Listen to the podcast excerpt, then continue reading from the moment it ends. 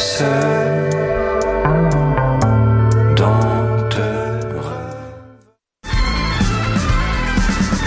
Les apatrides anonymes, c'est Mathieu, Marie-Ève et Simon qui sont avec vous pour discuter immigration, paranoïa sécuritaire et racisme, des actualités locales. et internationales, des capsules humoristiques et des coups de gueule, des invités, des reportages, des grands dossiers, un agenda antiraciste. et même une minute coloniale. Les apatrides anonymes sur choc.ca, c'est votre antidote contre les discours populistes et la montée de la droite identitaire. J'ai un plan pour voir et écouter des shows gratuitement toutes les semaines. Le studio, c'est le podcast live de choc.ca. Toutes les semaines, retrouvez le meilleur de l'alternative musicale québécoise pour une session live et une entrevue. Vous pourrez suivre l'émission tous les mardis à 17h30 en vidéo direct sur le Facebook de choc.ca et en audio sur le site internet de la station. Et si vous avez manqué l'émission, pas de problème. Retrouvez le studio sur nos plateformes podcast et en vidéo sur YouTube. Musique.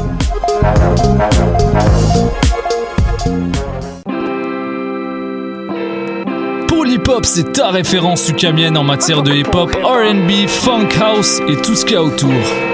Chaque semaine, découvre nouveautés, classiques, entrevues et événements avec moi-même DJ White Sox, ton animateur pour deux heures de bombes sonores. What a! Et c'est Robert Nelson de À la claire ensemble sur les ondes de choc.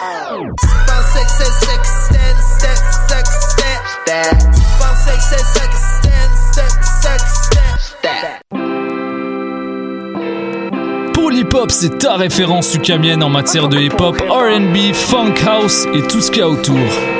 Chaque semaine, découvre nouveautés, classiques, entrevues et événements avec moi-même DJ White Sox, ton animateur pour deux heures de bombes sonores. Hi, this is Ty Siegel, and you're listening to CHOQ in Montreal.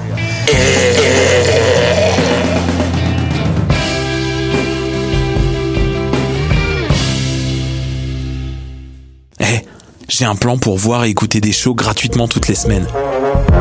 Le studio, c'est le podcast live de choc.ca. Toutes les semaines, retrouvez le meilleur de l'alternative musicale québécoise pour une session live et une entrevue. Vous pourrez suivre l'émission tous les mardis à 17h30 en vidéo direct sur le Facebook de choc.ca et en audio sur le site internet de la station. Et si vous avez manqué l'émission, pas de problème. Retrouvez le studio sur nos plateformes podcast et en vidéo sur YouTube. Musique.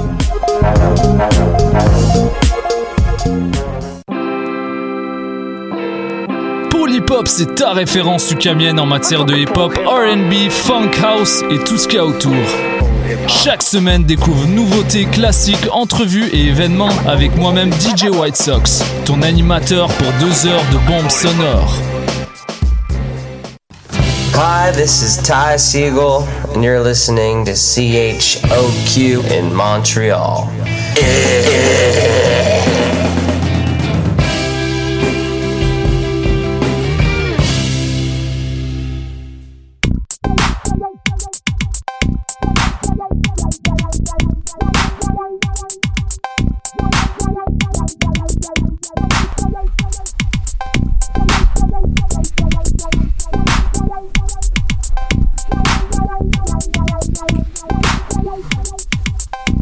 Bonjour, bonjour, bienvenue à cet nouvel épisode de Pop en stock. Mon nom est Megan Bédard et cette semaine, nous arrivons à l'épisode 211 de Pop en stock. Donc, euh, on commence à, ça avance, ça avance. Et euh, donc, cette semaine, on va euh, discuter d'un sujet, en fait... euh, en avant d'arriver dans le sujet, je vais présenter les gens qui sont avec moi en studio parce que je les aime beaucoup. Puis euh, je veux qu'on entende leur belle voix. Donc, euh, d'abord et avant tout, euh, on a un deux- deuxième épisode avec nous. euh, donc, Charles Gauthier Ouellette, salut. Salut, ça va bien? Ça va bien, toi? Oui, très bien, Je suis merci. très contente que tu aies aimé ton expérience et décidé de revenir pour une deuxième fois à Pop en stock. Donc, euh, Ça me fait plaisir. J'ai mis hâte d'en parler encore aujourd'hui avec vous. yeah. Euh, ensuite, à côté de toi, on a Audrey Boutin. Salut! Eh, moi aussi, c'est mon deuxième épisode euh, à Pop en. Pour vrai? Oui. Oh mon Dieu! Mon premier, c'était Jane Austen. qui va être prochainement en onde. Donc, il y a des petits problèmes techniques. On est en train d'essayer de réparer. Mais euh, donc, j'ai vraiment hâte que ça arrive en onde parce que c'était un épisode très intéressant. Puis, euh, tu as été très pertinente dedans aussi. Alors, Merci, euh, euh, et je suis certaine que ça sera encore le cas aujourd'hui. Et J'espère vous faire honneur malgré la grippe qui euh, m'assaille violemment euh, La ce mercredi soir enneigé. la maudite grippe. Maudite Correct. T'es pas tout seul dans ta team, je pense. Donc, on va continuer le tour de table avec euh, euh, une invitée un peu impromptue que j'ai euh, que j'ai amenée avec moi aujourd'hui, mais que c'est toujours le fun d'avoir à Pop en Stock avec nous, Stéphanie Roussel. Allô, je suis vraiment pas à mon deuxième épisode. Moi, je sais pas je suis à combien par contre. Est-ce qu'on m'entend? Moi, je m'entends pas dans mes écouteurs. Euh, nous, on t'entend? On t'entend bien, oui. Ok, ben Catherine, elle a joué avec mes sons, fait que je pense qu'elle a coupé mon son d'écouteur. C'est Ah, pas grave. Non. Salut. Salut. Et Ah, yeah, je m'entends, je Ouais, t'entends. ok. merci technologie, Catherine. Catherine Côté, dernière euh, et non la moindre invitée. Salut. Oui, allô. Oui, allô. Oui. Et euh, donc, euh, c'est avec toi aussi qu'on a discuté euh, dernièrement donc du sujet d'aujourd'hui. Que en fait, c'est avec toi que le sujet est né parce qu'on jasait ensemble, toi puis moi, il y a Oui. une couple de semaines dans un resto à sushi. Puis Oui. euh, On faisait donc, euh, ah, ben, donc avant, avant d'aller dans les anecdotes très personnelles, je vais vous mettre un peu en contexte. Donc aujourd'hui, on va parler de Misery, oui, le, le récit de Stephen King, le film de euh, Bob Reiner, c'est ça? ça. Rob Runner. Rob Reiner, merci. C'est pas un récit, parce que c'est pas son histoire de vie. Ah, mais c'est un, c'est un texte. Un, roman. Parce que c'est, c'est mes, euh, c'est mes déformations de, de narratologue. Oui, qui, oui, euh, oui, qui non, c'est ça. mais C'est pas un récit dans le sens d'histoire vécue de Non, non, non. là. Non, C'est tant son, mieux. C'est son roman. Faut C'est son roman. Faut que ça veuille dire absolument ça, euh, récit? Ben, En tout cas, je veux pas non en- plus. euh, Ben, en, en, en termes de création, d'habitude, récit, c'est plus dans le sens de essai puis témoignage de vie. Fait que. Hmm. Hmm. C'est comme. Radio-Canada qui font des, des Oui, appels oui, au oui, récit, oui. là. C'est ça. C'est comme des tranches de vie qu'il faut que t'écrives. C'est pas de la fiction. The Voilà, more you know. The more you know. Ouais, ouais, c'est ça, c'est deux contextes différents. Donc, en narratologie, veut Complètement. pas dire ça pas en tout, Non, mais c'est euh, c'est pas grave. Euh, donc, le roman de Stephen King, pardon. Et euh, donc, en fait, le sujet est, est né, euh, je pense que c'est important de mettre un peu le contexte de la naissance du sujet parce que c'est assez étrange, un peu comment comment ça, ça nous est venu à l'esprit. Donc, euh, en fait, c'est plus comme une série de coïncidences qui sont arrivées dans ma vie.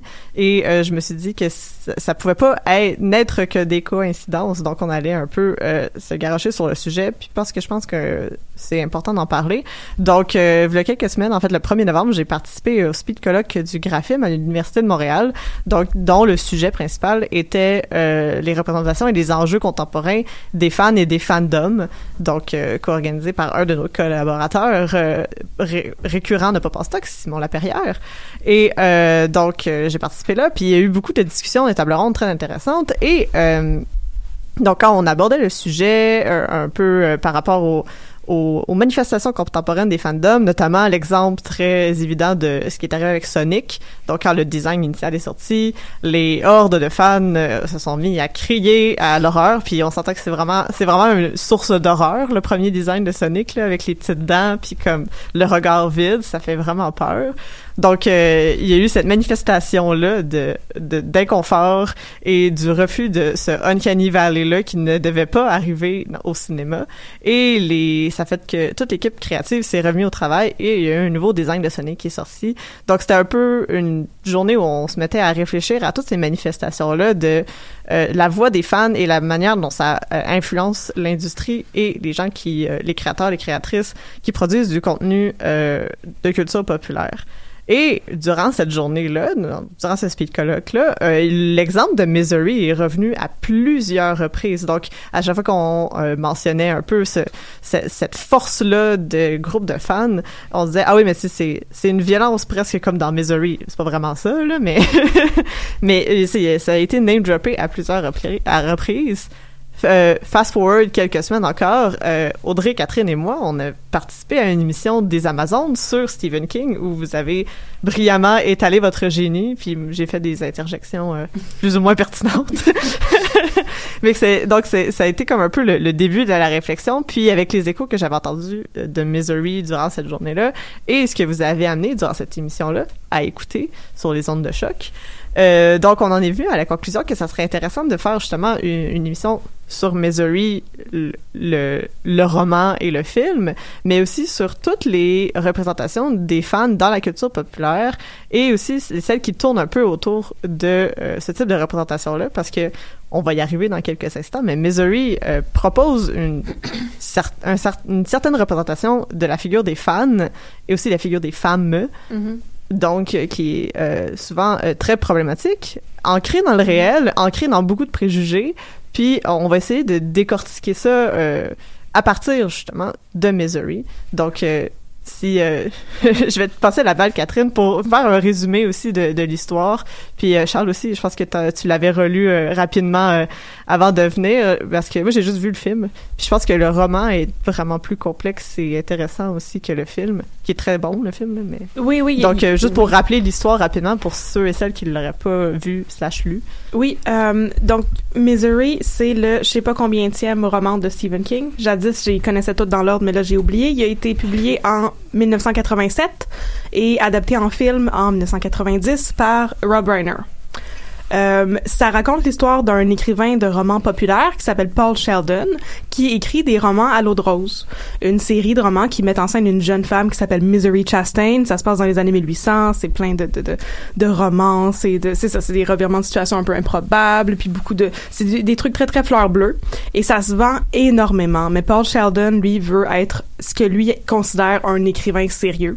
Donc, il vient d'écrire son premier roman sérieux. Il était dans une retraite d'écriture euh, au Colorado, c'est l'hiver. Il conduit pour retourner chez lui, il pogne une grosse, grosse, grosse, un gros accident de voiture. Et euh, par hasard, il y a quelqu'un qui se pointe sur la route juste en arrière de lui, c'est une femme qui est une infirmière, fait qu'elle le prend, tu sais. Puis elle l'amène chez, chez elle pour, euh, ben, pour euh, s'occuper de lui parce qu'il est très très mal en point, il a une jambe cassée, puis je veux dire, il a été énormément blessé. Et elle finit par réaliser que, oh mon Dieu, mais c'est Paul Sheldon, l'auteur de ces Misery qu'elle adore tellement lire. Et elle finit par découvrir son nouveau roman dans son sac par le lire et lui dire non mais tu sais ça c'était pas aussi bon que ce que tu fais d'habitude tu sais d'habitude tes romans Misery c'est super bon ça se lit super vite ça c'était comme plein de sacres puis c'était vraiment pas euh, un, livre de qualité par rapport à ce que tu fais d'habitude. Puis là, Paul est comme, mon Dieu, mais complètement folle, mais ok, oui, sais, peut-être, d'accord. là, Je t'alité dans ta maison, genre, sure, sure, t'as raison, pour, pour l'instant, tu sais. Et elle a, euh, l'infirmière qui s'appelle Annie Wilkes, elle a en sa possession le dernier livre de la série de Misery qu'elle n'a pas encore lu. Et c'est justement le roman dans lequel Paul Sheldon a décidé de tuer son personnage principal pour pouvoir move on avec sa carrière puis commencer à écrire de la littérature sérieuse. Fait que là, elle lit ça.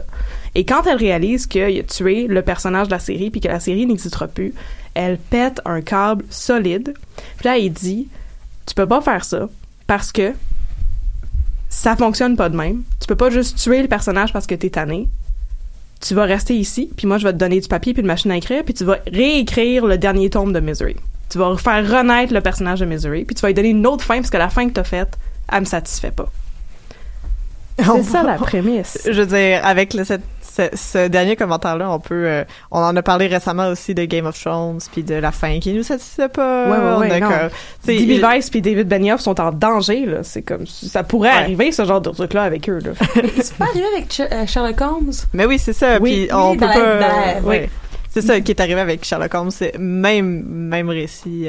Mais- Là, c'est un récit. Mais même Là, c'est un euh, récit. Oui, mais sauf que c'est ça, sauf que euh, Arthur Conan Doyle a pas été kidnappé. Une Non. chance. Mais, c'est la twist par horrifique. Mais la mort de Sherlock Holmes serait en fait le, le moment déclencheur du, de la fanfiction parce que les gens ont décidé de redonner naissance à Sherlock par eux-mêmes puisque Conan Doyle avait refusé de le faire. Donc, euh, on considère beaucoup la mort de Sherlock comme l'élément déclencheur de, de la fanfiction, qui est aussi un phénomène de fan très intéressant. Ouais. Mais je lisais récemment une entrevue de Henry Jenkins, le, le théoricien euh, des fandoms. Euh, je suis pas tout le temps d'accord avec lui, mais je trouvais que c'était très pertinent euh, dans une entrevue euh, qu'il a donnée à un journaliste. Il dit que le fandom naît de deux euh, deux éléments euh, essentiels la fascination et l'insatisfaction. Mhm. Donc euh, c'est un mélange de ces deux choses-là. Puis définitivement, la mort d'un personnage important, c'est une très grande source d'insatisfaction Mhm. qui provoque justement des mouvements euh, de communauté de fans comme ça, comme on a avec euh, Sher- Sherlock et euh, Arthur Conan Doyle, et qui sont repris ensuite dans la fiction avec l'exemple de Misery, si on Mhm. veut. Donc, mais il y a une façon aussi de représenter le personnage de Annie Wilkes qui est très très euh, genre qui est très codifié euh, donc c'est codifié de façon très euh, religieuse aussi parce que le personnage est très croyant donc il y a tout aussi un- un- une façon de, de créer ces personnages-là qui euh, sous-tendent ou qui ont des connotations quand même assez puissantes, que ce soit le, le sacré. Je pense que Charles, tu nous en parlais un peu avant d'entrer en onde. Là. Donc, oui. Est-ce est-ce que tu veux que je rembarque tout de euh, suite? Oui, ben oui. euh. Oui, c'est ça. Donc, euh, l'idée, en fait, derrière Misery, comment moi je l'aperçois, c'est que l'œuvre de Paul Sheldon est vue et perçue par les fans de Misery comme une expérience du sacré. C'est-à-dire que dans le moment où elles lisent cette œuvre, elles, peuvent quitter leur univers profane, leur réalité et la banalité du quotidien pour entrer dans un moment qui est autre, un moment sacré. Puis là vient euh, le problème, dans le fond, l'élément déclencheur, qui est la mort de Misery par son auteur. Pour les fans, on voit maintenant, dans le fond, c'est la mort de cette expérience-là du sacré. Et Annie Wilkes euh, présente cette insatisfaction-là du fandom. Donc, euh, chez, euh, dans le fond, le théoricien Guy Ménard en parle vraiment comme une expérience qui est autre. Et c'est ce qui permet de déplacer au-delà au-delà des limites habituelles de l'expérience de la vie de tous les jours. Et chez Misery, Annie Wills, qui habite, elle, en campagne avec des animaux seuls, se retrouve avec un roman où elle peut voir des rebondissements, des amours, plusieurs choses qu'elle ne vit pas dans son quotidien. Puis elle peut ainsi vivre par procuration sa vie. Puis euh, l'expérience du sacré émerge de là.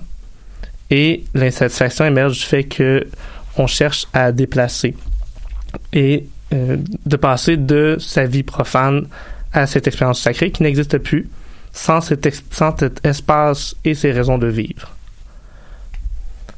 Je sais pas si euh, Oui. euh, tu voulais rajouter quelque chose par rapport à ça, Catherine. euh. Ben, je, je suis, Ouais. je suis absolument d'accord. Il y a quelque chose de, de- il y a quelque chose d'obsessif, euh, voire maladif dans la fascination que Annie Wilkes a pour la, la série de livres Misery. Je veux dire, c'est pas une réaction qui est très très euh, euh, tempérée que de décider de, de, de séquestrer quelqu'un parce qu'il a pas écrit un livre que vous aimez. Là, ça c'est c'est un peu extrême. Puis justement, ça peut découler de t- cette euh, voyons. C'est quoi le mot qui me manque là? Pas du Euh, zèle, mais euh, Fanatisme. Oui, Ouais, c'est c'est fanatisme, c'est ça. D'où le mot fan. Ben oui, c'est ça, parce que Voilà. quand on va fouiller dans l'étymologie du mot fan, ça vient justement de fanatisme, fanatisme religieux, mais il y a toute une connotation d'excès et euh, de... il y a comme un espèce de déplacement. On- quand on parle des fans, il y a souvent une façon euh, de pathologiser la figure.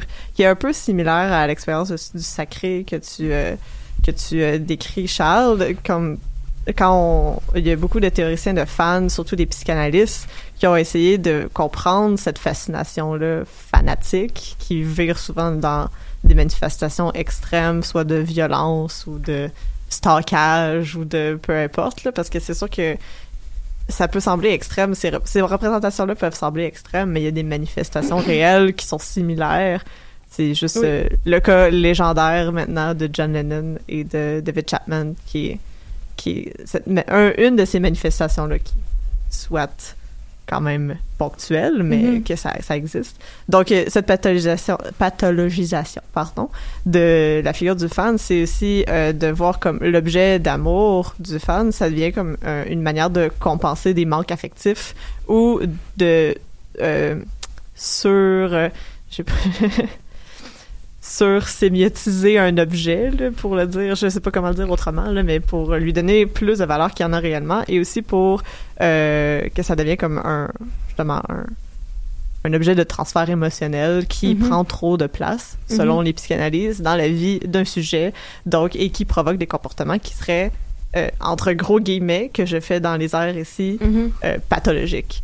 Ce qui n'est pas nécessairement le cas, mais il y a, je pense qu'il y a quand même un certain fond d'une logique qui se tient, à mon avis, derrière Oui. ce, ce type de, de, de théorie-là, sans nécessairement tomber dans, la dans la pathologie, nécessairement. là, mais je pense que dans le de la manière dont on crée son identité de fan, en investissant un objet ou un, un individu, une vedette, Mhm. ou un un sport quelconque, il y a ce transfert-là affectif qui fait que éventuellement il y a une modification des comportements ou aussi une modification de la manière de de voir le monde. Je sais plus où ce que Oui. je m'en vais en ce moment. j'imagine qu'on tombe aussi dans la pathologie, si on veut, encore entre guillemets, quand ça tombe dans la souffrance plutôt que dans le plaisir. Je pense qu'on Oui. peut faire les mêmes actions d'être un fan, puis de le faire toujours avec plaisir, puis de s'en nourrir finalement de cet objet-là. Puis à un moment donné, euh, les cas extrêmes justement qui sont euh, très ponctuels et qui seraient, si on veut, pathologiques, ça c'est des cas qui qui tombent dans la souffrance, qui tombent dans la souffrance puis la violence. Puis je pense que Mm-hmm. le- la même action ou le même euh, rapport à l'objet peut, peut s'analyser de la même façon sans que ça soit nécessairement pathologique, sans que ça soit nécessairement que ça amène à des actions violentes ou à un manque de contrôle ou à de la souffrance chez, le fan visé par euh, ce, ce, ce ressenti-là. Là. C'est ça, c'est que l'objet culturel devient en quelque sorte une composante identitaire, mais ça peut se faire d'une façon très positive au sens où on trouve notre communauté, on trouve des gens avec qui communiquer, échanger un amour et même trouver notre place dans un monde qui peut nous rejeter. Mais ça peut aussi devenir pathologique quand cet objet-là, notre identité dépend de sa stabilité. Donc souvent les fan rage euh, qu'on va voir en ligne, ce qui arrive, c'est quand cet objet-là perd sa stabilité. On va penser par exemple à Ghostbusters quand on l'a réadapté avec des femmes ou Star euh, Wars. Star Wars avec un Stormtrooper noir. L'objet tout à coup a été subverti et l'identité qui s'était construite autour de cet objet-là est mise en danger. Donc, le fan cherche à retrouver la stabilité de l'objet en menaçant la personne qui a déstabilisé cet objet-là. Et c'est à cet instant-là qu'on va voir euh, la pathologie. Ça se dit pas Ça très se dit bien. pas hein? bien, mais vous m'avez tous compris. du fan quand on veut rechercher cet objet-là et retrouver ce qu'il était. Parce qu'en même temps, notre vision du monde en dépend. Les gens qui apprécient le même objet que moi sont mes amis et les gens qui ne l'aiment pas ne sont pas dignes de mon temps, ne sont pas dignes de ma présence. Et quand tout à coup l'objet se subvertit et permet à ces gens-là qui auparavant n'aimaient pas cet objet-là de l'apprécier, ben il y a une sorte de trahison parce que tout à coup on a l'impression que la personne qui m'avait fourni cet objet-là ne veut plus être en communication avec moi, mais en communication avec les gens que j'avais rejetés précédemment. Et parfois, c'est souvent les communautés marginalisées, donc les communautés racisées, LGBTQ. Et là, tout à coup, c'est à ces gens-là qu'on s'adresse. Et les communautés de fans se sentent blessées et trahies parce que tout à coup, le Boys Club est mis en danger. Blessés et trahis et aussi légitimisés dans leur réaction, à, ben, à mon avis, là, dans ce sens. Ça peut aussi être légitime quand Ouais. on pense, par exemple, à The 100, quand on a tué un personnage queer. Ouais, ouais. Les gens, je pense, dans ce cas-là, avaient raison d'être en colère parce que c'est encore une fois un personnage queer qu'on leur enlève et auquel ils pouvaient s'identifier. Donc, encore une fois, une même situation peut être vue d'un point de vue positif ou négatif parce qu'ici, quand les fans se sont fâchés, on a fait réaliser aux, euh, aux gens qui écrivaient qu'ils avaient un blind spot, qu'ils n'avaient pas constaté qu'ils participaient à une longue tradition de bury your gays, qui Mhm. est de toujours tuer les personnages queer parce que c'est des personnages qu'on voit un peu comme dont on peut se débarrasser, qui sont moins importants. Donc, Ouais, aussi dont la mort, ça arrive aussi avec les- personnages racisés, dont la mort permet comme un, un renouveau euh, narratif, mais ça devient juste un plot device, puis ça devient un peu cheap. Fait que ça, l'invisibilise. Le- on en avait déjà parlé euh, à l'émission ici euh, avec Maud Lafleur puis Sandrine Galland. Donc on avait parlé de communauté LGBTQIA de plus et euh, de la représentation en fiction. Mais euh, donc c'est intéressant de voir aussi que euh, c'est- qu'est-ce que tu dis, Audrey, euh, justement, tout ce phénomène-là de repoussoir d'une autre communauté. Matt Hills, il appelle ça une subjectivité imaginée et justement qui crée une fausse si on veut, euh, sensation de, de légitimation personnelle par rapport à notre communauté, au sens où, par exemple, si on prend l'exemple assez évident, mais qui est quand même assez stéréotypé et euh, accepté par une majorité de la population, des fanboys, c'est-à-dire des fandoms dont euh, la plupart des, des, des, des membres de la communauté initiale, par exemple en comic book avec Marvel, euh, pensaient qu'il y avait juste des hommes dedans. Parce que euh, ce que euh, en fait ce que la fiction leur renvoyait, c'était cette image-là, c'était le fait qu'il y avait que des hommes qui consommaient des comic books, alors que c'était pas nécessairement le cas. C'est juste que la fiction a un peu euh, devient le moteur aussi. Mais c'est que même la provoque ça, ouais. commercialisation de ces Ouais. objets-là permet la légitimation de ce sentiment Parce que si on pense à Marvel et Guardians of the Galaxy, comme on se parlait en dehors des ondes, ben le matériel promotionnel, souvent il n'y avait pas Gomorrah dessus, il y avait que les boys. Donc on donne un boys club. Donc les garçons qui consomment Guardians of the Galaxy sont légitimés dans leur réaction de rejet face aux euh, aux femmes qui apprécient ce film-là parce que c'est ils disent ben c'est à moi qu'on s'adresse parce que c'est à moi qu'on cherche à vendre des objets. Donc on sent en quelque sorte comme les élus de de cet objet-là. Puis je pense que Misery, pour revenir à, à Misery, ben justement, elle a l'impression qu'on s'adresse à elle avec les romans de Misery. Et quand Paul Sheldon décide de tuer le personnage et de passer à quelque chose de complètement différent, ben c'est une, une trahison qu'elle ressent parce que tout à coup, cette personne-là qui lui fournissait ses fantasmes, ses objets de consommation, décide de couper la conversation avec elle et de s'adresser à un nouveau public dont elle se retrouve exclue. Donc, c'est de là que sa colère naît. Tout à coup, on refuse de lui adresser la parole. C'est un peu comme une communication qui lui est refusée. Mhm. C'est intéressant. euh, J'ai comme deux avenues auxquelles on pourrait prendre aussi, parce qu'il y a toute cette, il y a comme une tendance quand même assez dominante dans ce qu'on dit depuis tantôt, qui est euh, le, le mépris envers les femmes, les femmes. Il y a le mépris envers les fans qui est généralisé aussi dans une dichotomie euh, low bro, high bro. Là. Donc Misery, c'est quand même un bon exemple de ça avec le roman L'eau de rose. Ouais.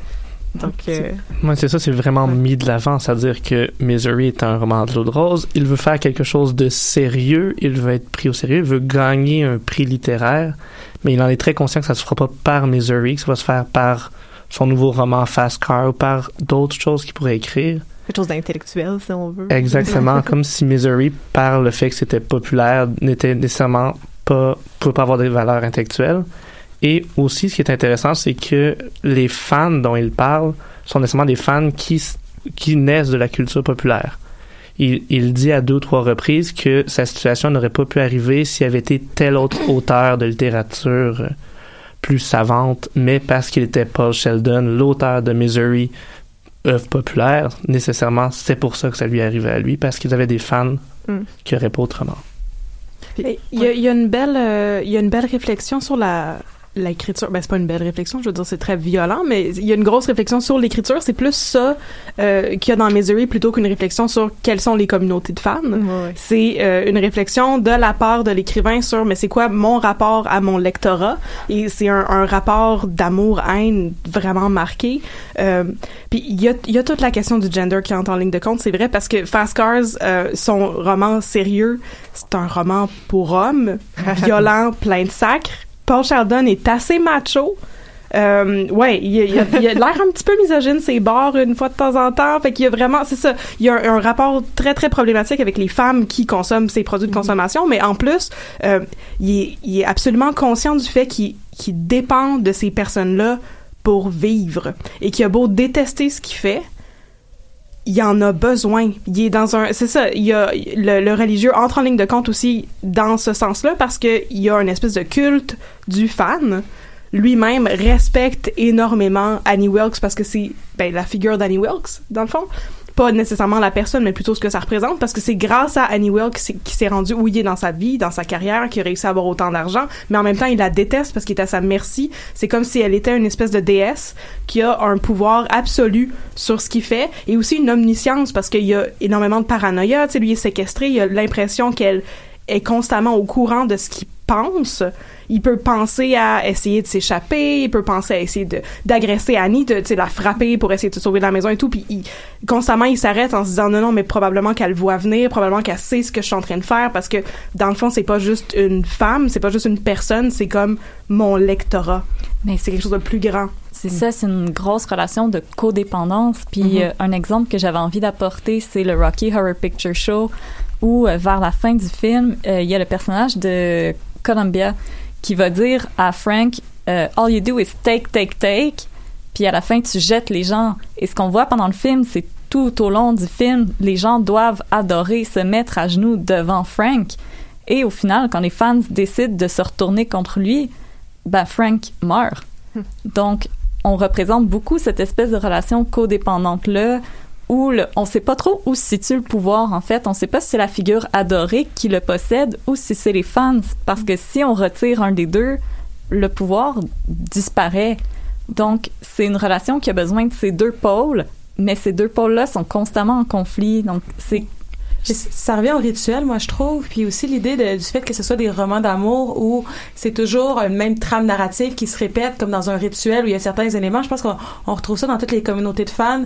Puis finalement, c'est de s'entendre sur c'est quoi les éléments minimaux de- du rituel. Fait que c'est ça le problème dans des communautés de fans qui s'opposent à, mon Dieu, que j'oublie le nom. En tout cas, bref, que ce soit des femmes au lieu des hommes qui prennent les personnages principaux, c'est que pour eux, l'unité minimale, c'est que c'était l'identité de genre est importante euh, dans le personnage. C'est pas juste que Sherlock Holmes une pipe, euh, un petit biret, puis que l'histoire se passe en quatre actes narratifs euh, normalisés. C'est aussi que ce soit un homme. Ça fait partie du rituel, comme un autre rituel prendrait, euh, je sais pas, une branche de thym ou je sais pas quoi là. Donc, je trouve qu'il y a ce- cette idée-là aussi dans les dans, dans le livre parce que euh, je pense qu'elle reprend aussi des fois en disant ça peut pas se passer comme ça, comme si le rituel était pas l'auteur lui-même connaissait pas son propre rituel puis l'accomplissait pas correctement. Si je me trompe pas, il y a un peu de ça. Oui, puis parfois, il y a une fois où elle lit un extrait de son, euh, son livre, puis elle vient le voir, puis elle est super fâchée, puis elle dit Tu peux pas faire ça, parce que ce que tu fais, c'est tricher.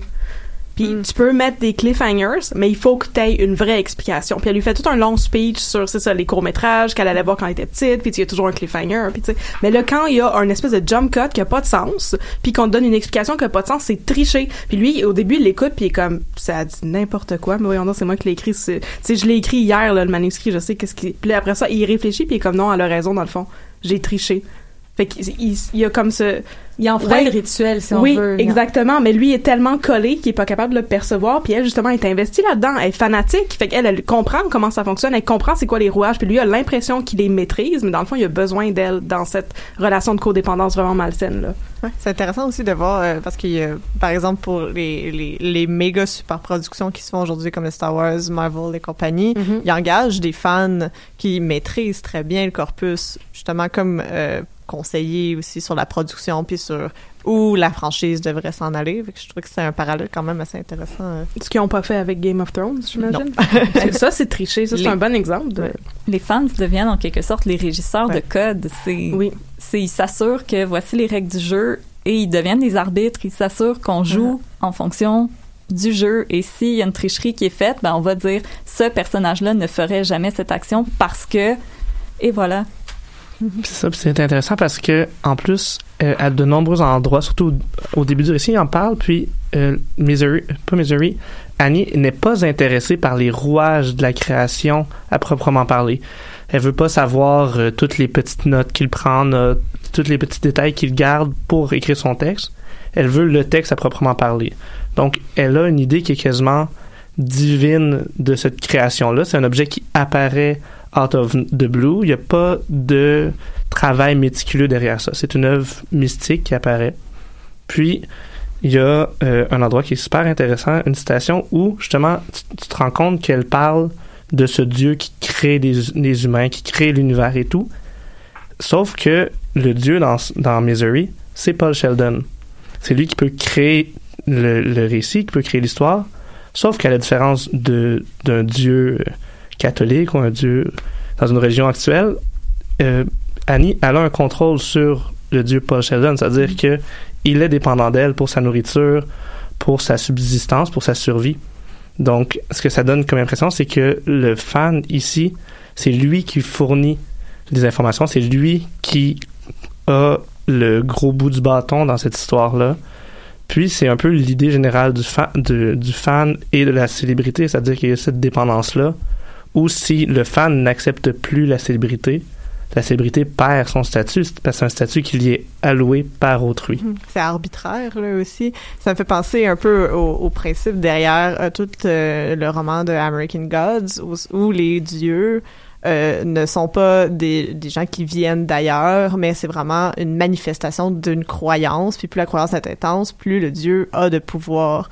Puis c'est vraiment un peu ce, rapport-là dont tu parles, Charles, qui est, qui, qui, qui est mis euh, vraiment... qui, qui est montré, mais qui est manifesté de façon très littérale dans Misery, au sens où non seulement il dépend de Annie pour euh, son salaire, euh, son salaire qui paye sa nourriture et Mhm, compagnie, mhm. comme Annie en tant que lectorat, mais aussi il dépend littéralement de Annie parce que il est chez elle, puis c'est elle qui le nourrit, c'est elle qui, qui le lave, c'est elle qui, comme, qui lui amène tous ses petits soins, même si elle lui casse ses pieds. C'est un discours intéressant sur le travail invisible que les femmes font. Tu sais, de le mettre en comparaison avec le travail d'une infirmière qui va prendre soin de lui, qui a des, qui a des compétences de care, puis tout ça, avec les fans qui qui, qui augmentent finalement, qui font vivre ces, euh, ces, ces récits-là, qui les soignent, si on veut, en faisant des fanfictions, en les alimentant, en les, en les nourrissant, puis en faisant grossir la popularité, puis le contenu même euh, d'un auteur de série, surtout parce qu'il va pouvoir réutiliser les éléments que les fans vont avoir créés gratuitement euh, pour euh, elle ou lui. Donc moi, je trouve que c'est quand même intéressant comme mise en parallèle d'avoir choisi la figure euh, euh, de l'infirmière, qui est aussi une figure, bon, de de tueurs en série assez fréquente, mais quand même dans, dans ce côté-là, pour dans l'association euh, de la codépendance euh, du fan, de ce travail-là gratuit de care, je trouve que c'est intéressant comme mise en parallèle. euh.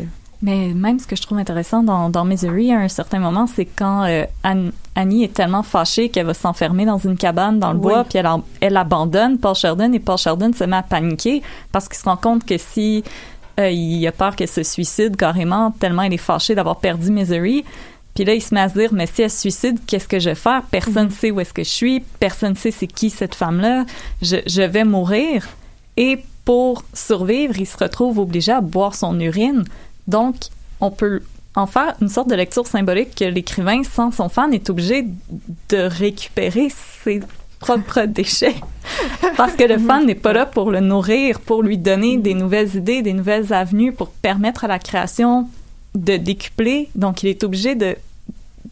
de recycler du matériel qu'il avait déjà à l'intérieur de lui-même. C'est Mhm. vrai que c'est intéressant. C'est ça. Wow. Un peu euh, psychanalytique. euh, mais- c'est super intéressant. Puis je trouve que le parallèle que tu fais, euh, Stéphanie, c'est c'est vraiment ça parce que tu sais, juste le la manifestation de J.K. Rowling sur Twitter qui euh, dit que Dumbledore était gay depuis le début. Puis mais c'est c'est les fanfictions qui ont décidé de mettre ça aussi au point. Puis c'est elle qui qui a le dernier mot au final de qu'est-ce qui est canon, qu'est-ce qui est pas canon. Mais Puis après, elle trahit ses fans, puis elle le fait Ouais. pas, elle le met pas en scène. Puis elle engage, euh, voyons, euh, Johnny Depp. Non, ça c'est terrible. ça c'est terrible. Je veux dire, elle a trahi Dieu ou je sais pas qui dans Misery ça représenterait, mais terrible décision. Mais c'est ça, il y a encore une fois, c'est la manifestation de ce rapport-là d'amour-haine ou aussi de, de, de, de nourishment, de, voyons, je sais pas comment le dire. Oui, oui, puis Ouais. l'exemple de J.K. Rowling est bon dans la codépendance parce que je pense que son œuvre a été sanctionnée à cause de ces choix-là. Elle n'a pas respecté le fandom. Elle, a- elle avait affirmé que c'était vrai. Finalement, elle a manqué de respect envers cette euh, cette affirmation-là. Puis je pense qu'elle a perdu des fans à cause de ça. Je pense que le, euh, Harry Potter euh, en souffre finalement de cette décision-là. Euh, elle a pas elle a pas été dans le dialogue avec ses fans réellement. Elle a, elle, elle a dit oui quand ça lui a donné, puis quand elle a dû vraiment le mettre en scène ou se mettre elle-même en danger, prendre des risques, ben, elle a décidé de trahir ses fans puis de de respecter probablement les gens qui ont de l'argent, mais euh, au final, euh, c'est c'est une mauvaise décision parce que la codépendance se fait davantage avec les fans, je pense, de ces euh, grands fandoms. Ben oui, définitivement. Dans Misery, un exemple que je trouve qui est vraiment très poignant par rapport à toutes ces choses-là, c'est la figure de Scheherazade. C'est-à-dire, très tôt, le personnage va dire « je suis comme elle », c'est-à-dire, je suis, une je suis le narrateur, c'est moi qui décide, mais en même temps, le pouvoir, au final, il faut que je raconte, il faut que je produise quelque chose, sinon, je vais me faire trancher la tête, je vais me faire Ouais. exécuter. Et ce qui est particulier, et c'est pour ça que ça marche bien avec Scheherazade, c'est qu'il y a juste lui, en tant qu'auteur, qui peut écrire Misery. Sinon, même, même les fanfictions, il n'y a pas cette valeur-là qu'a le fait que ce soit Paul Sheldon qui écrive la suite. Donc, ça doit être Mhm. lui qui doit écrire. Mais par contre, si ça ne n'entertain pas assez, si on ne réussit pas à garder le suspense, il y a toujours la menace de l'exécution et de la mise à mort symbolique et réelle dans, le- dans ce cas-ci. de- Mais la mise à mort symbolique, oui, parce que c'est un peu comme euh, l'exemple avec J.K. Rowling, c'est la, la nouvelle franchise qu'on essaie de mettre sur pied, on n'a pas écouté les fans, puis la franchise risque d'être mise à mort à cause de ça. Même chose qui est arrivé avec Alien, même chose qui est arrivé avec plein d'autres franchises qui ont qui sont un peu mortes avant d'arriver à sa euh, troisième film de sa trilogie, par exemple, Ouais. parce que on n'a pas écouté on n'a pas écouté la personne qui nous nourrit au final. Oui, ils ont trop fait confiance à l'autorité du, euh, du Ouais. créateur et non à la relation de dialogue entre le créateur et le public. euh. Ouais, définitivement. C'est très intéressant. Une belle analyse. Euh, On mais- se lance des fleurs comme on ça. lance des fleurs. Mais c'est vraiment très intéressant. Puis euh, je vais revenir aussi à la question euh, du gender et aussi du, du gatekeeping dont tu voulais parler, Audrey. Donc, sur toute ce- cette histoire-là aussi, en- le rapport entre l'identité et la construction de cette identité-là en rapport avec une œuvre en particulière, la mise en danger de cette identité-là lorsque l'œuvre se met à évoluer pour intégrer une représentation de plus réelle en fait de son fandom qui est plus diverse que que- qu'est-ce que les fandoms euh, Qu'est-ce qu'elle laisse penser? c'est ça exactement. Et euh, donc il y a toute ce- cette problématisation là et euh, à l'inverse dans les représentations qu'on a euh, des femmes on reste très ancré dans les stéréotypes de genre. Un de mes exemples préférés d'une représentation stéréotypée des fans c'est reste un film très mauvais à mon avis de 2009 Fanboys donc c'est un Oui, film sur je pense pense à que c'est justement. comme- ouais c'est Ouais. ça c'est comme des fans de Star Wars le euh, donc euh, donc euh, ces fans là qu'est-ce qui est c'est loin dans ma tête là mais euh, tu me diras si je me trompe Catherine Je m'en rappelle pas. ouais c'est ça c'est les fans je de rappelle, je vais t'aider, Il y a- je vais ouais, ça il y a un il y a un des membres qui est donc qui est atteint du cancer puis il va mourir prochainement puis c'est juste avant la la, la parution en salle de euh, de Phantom, Phantom Menace. Menace. Ouais, c'est ça. Donc, euh, lui, il, il, euh, son diagnostic lui dit qu'il va mourir avant que le film euh, sorte en salle. Donc, il, il décide d'aller euh, dans le ranch de George Lucas, puis d'aller voler le scénario ou peut-être les bobines du film pour le voir avant qu'il euh, donc avant qu'il sorte en salle. Mais ce- ce- cette histoire un peu touchante donne l'occasion de voir toute la masculinité toxique des fans de Star Wars, du moins celle qu'on pense qui est là. En tout cas, qui était latente à l'époque et qui est très explicite aujourd'hui. c'est plate parce que c'est une belle prémisse, me semble. Ben Mais c'est que, dans le fond, Kristen Bell va être le seul personnage féminin qui se Mhm. joint à cette euh, bande de joyeux lurons. Et, ben, elle est pas fan de Star Wars. Elle fait juste suivre les garçons parce qu'elle est amoureuse d'un des garçons. Ah, Puis, ben, son amour de Star Wars est très premier degré. Elle a peut-être un peu vu les films. Elle les trouve pas mauvais, mais elle tripe pas non plus. Puis les, les garçons lui remettent souvent sur le dos qu'elle aime pas ça pour de vrai, que c'est pas une vraie fan, qu'elle devrait pas être avec eux. Je pense qu'elle est- elle aime quand même un peu ça. là. Elle aime un peu ça, mais pas au même niveau que les garçons Ben, qui peuvent répondre à tout. Mais je pense que c'est là aussi qu'il y a un niveau sexiste dans l'idée de soit euh, t'es fan parce qu'il y a un attachement émotionnel premier, alors qu'il y aurait les fans qui auraient du savoir. Puis ce Mhm. niveau-là de fans serait plus important ou plus euh, valorisé, légitime que les fans qui sont affectivement attachés euh, à l'objet. Je pense que là, ça représente bien euh, ça dans cette situation-là. Oui, parce qu'à un certain point, ils doivent répondre à des questions pour... euh, Oui, c'est vrai. Il y, a, il y a comme un questionnaire pour, euh, pour voir s'ils sont assez fans d'eux. Et ben naturellement, c'est pas elle qui peut répondre parce qu'elle elle a juste apprécié les films. Et il y a aussi un certain point dans le film ben où elle se retrouve dans le costume de la princesse Leia, Euh, le fameux costume de Slave Leia.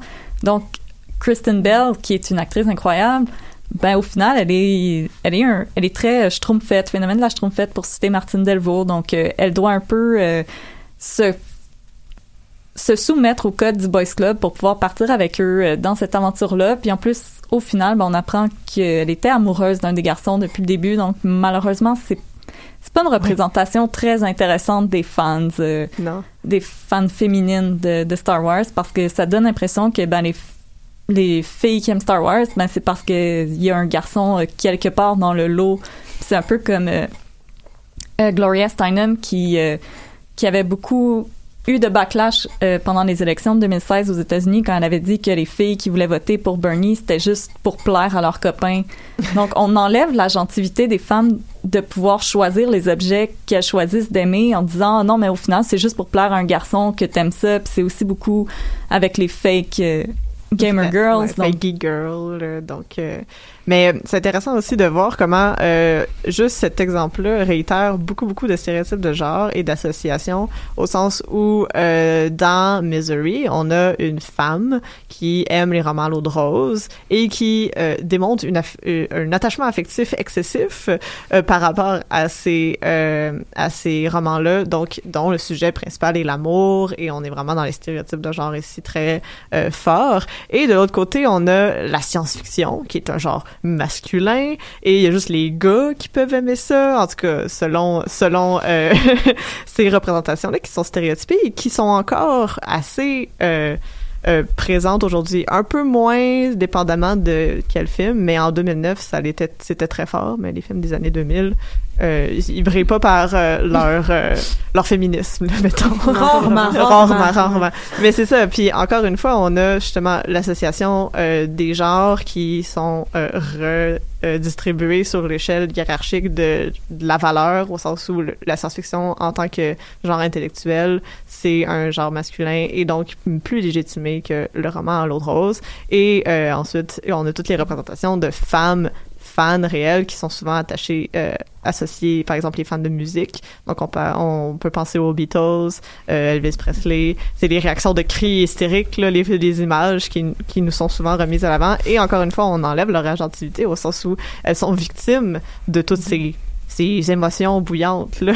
Encore une fois, c'est une division entre les connaissances puis les émotions, parce que la science-fiction, c'est la politique, c'est les connaissances scientifiques qu'on met en, en récit, alors qu'un roman d'amour, ben, c'est des émotions. Mais le, dans Fanboys, par exemple, ce qui est intéressant, c'est qu'il y a encore une deuxième dichotomie entre celle des fans de Star Wars et des fans de Star Trek. Oui. Où la connaissance, il faut pas en avoir trop parce qu'il faut rester cool. Mm.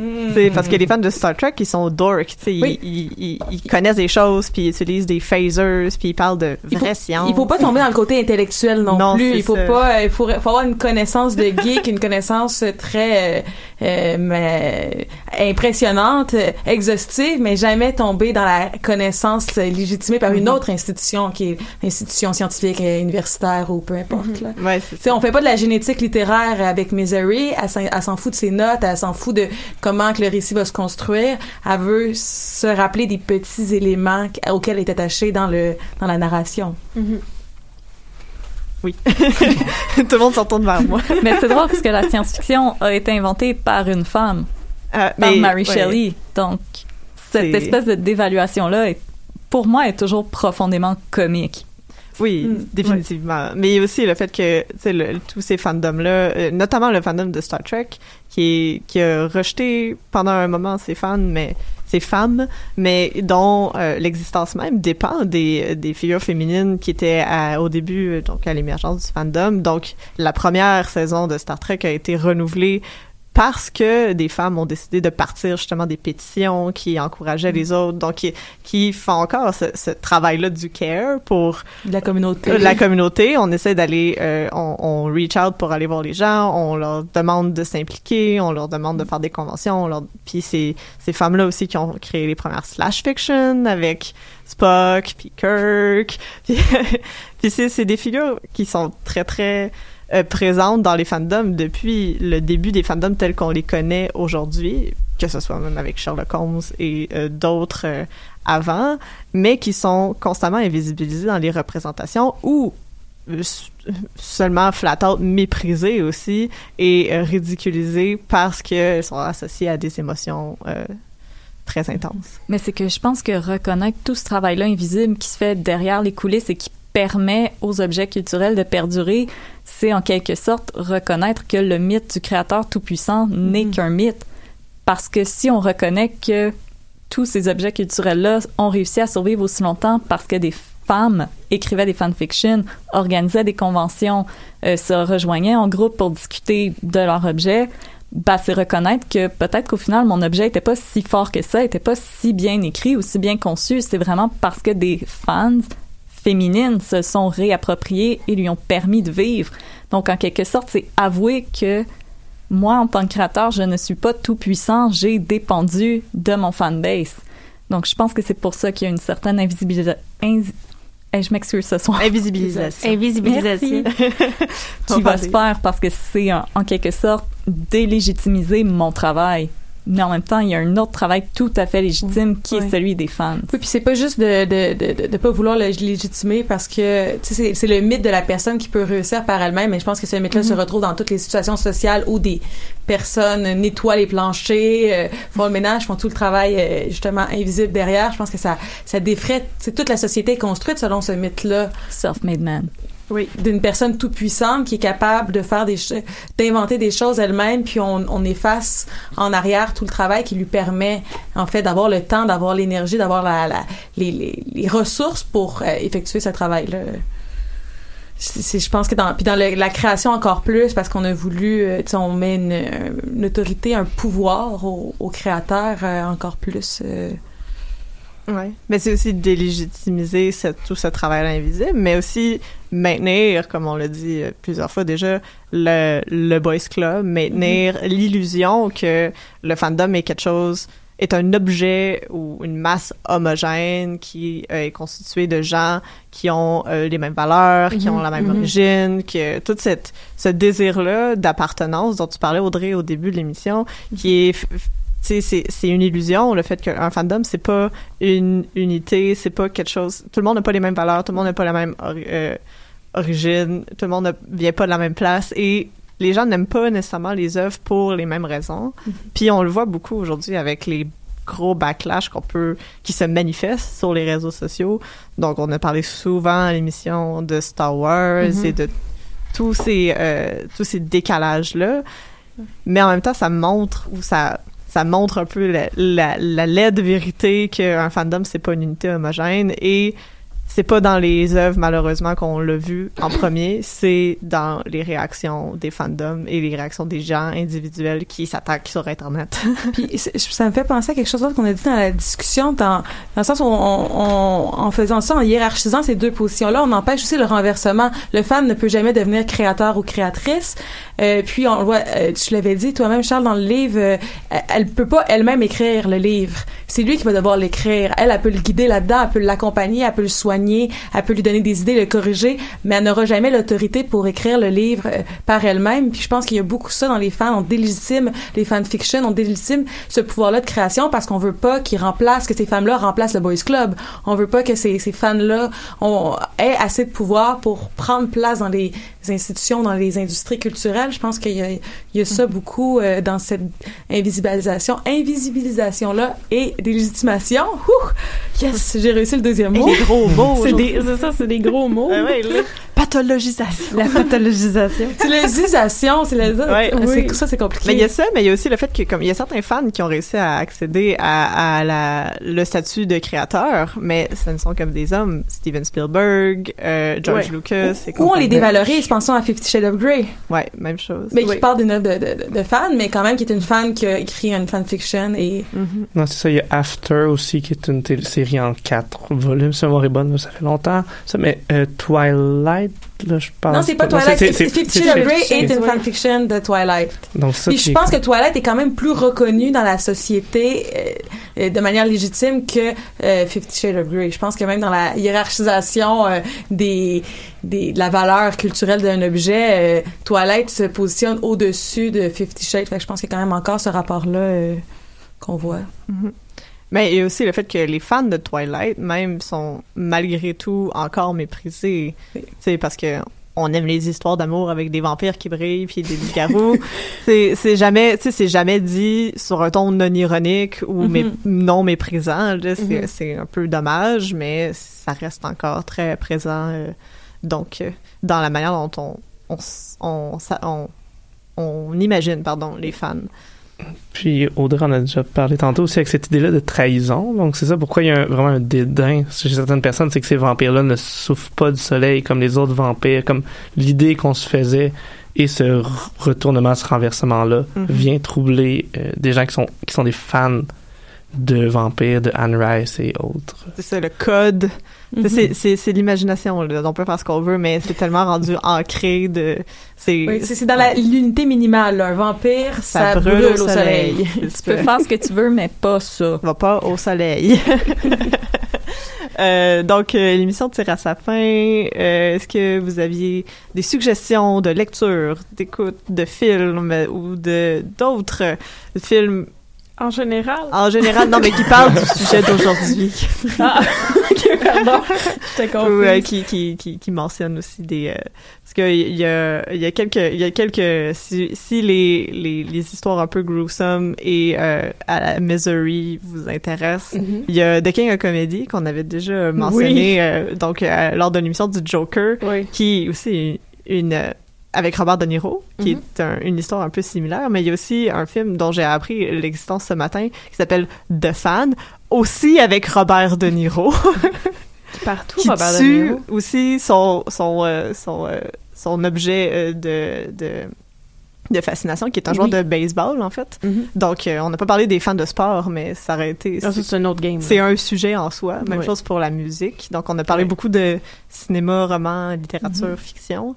Donc euh, donc c'est deux films qui euh, je viens de réaliser que les deux c'est Robert De Niro qui quelqu'un d'autre, c'est un peu euh, Mais sinon, il y, a, il y a, le- Robert? il y a le film euh, A Star is Born euh, de Bradley Ah Cooper, oui, Ah oui. qui met quand même en, en scène, euh, en tout cas, quelqu'un qui est adulé. Bon, d'abord, l'homme qui est adulé, le musicien qui va être, qui est adulé, puis euh, la, la, la fille qui comprend pas finalement ce rapport-là que les fans entretiennent avec lui, puis comment lui peut survivre à, à cette idée-là d'être reconnu tout le temps, puis elle devient populaire, et là, lui souffre de cette popularité-là, fait que ça met aussi encore un peu en jeu ces questions-là du, du fan, qui a le droit d'avoir des fans aussi qui a le droit d'être reconnu, d'avoir cette reconnaissance-là, puis comment ça peut euh, amener du pouvoir, du déséquilibre. euh. Euh, moi, je suis en retard, mais j'aimerais suggérer la série documentaire sur Netflix de Toys That Made Us. Mhm. Parce que c'est super intéressant, parce que le documentaire s'intéresse beaucoup aux fans et demande aux fans de de certains objets culturels de se joindre au documentaire et de parler de leur amour de la chose Mm. et de pourquoi ils ont acheté les jouets.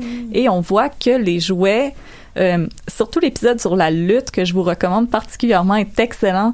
On voit à quel point les fans sont importants dans le marketing d'un objet et peuvent carrément être à l'origine du marketing de cet objet-là. Surtout dans l'épisode de la lutte, ce qu'on voit, c'est que c'est des fans de lutte qui ont fait des pitchs à des compagnies de jouets pour qu'ils produisent des jouets à l'effigie des, euh, des lutteurs. Puis j'ai trouvé ça super intéressant de voir que le domaine du jouet devient presque l'endroit où les fans peuvent se prononcer et avoir des choses pour eux. c'est vraiment intéressant.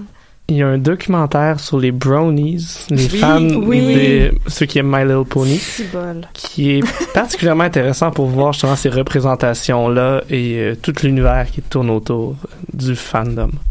C'est- Donc, on a une belle liste de lectures euh, à consommer euh, prochainement. Euh, donc, merci Charles, merci Audrey, merci Stéphanie et merci Catherine. Merci à toi! Merci, Mégane! Très Merci. intéressante émission. Merci à vous à la maison qui nous écoutez euh, quand, on, quand on fait des émissions de temps en temps. Puis, euh, donc, on se dit à la semaine prochaine pour un nouvel épisode de Pop en Stock qui va porter sur Death Stranding, si je me trompe pas. Ouh. À la prochaine.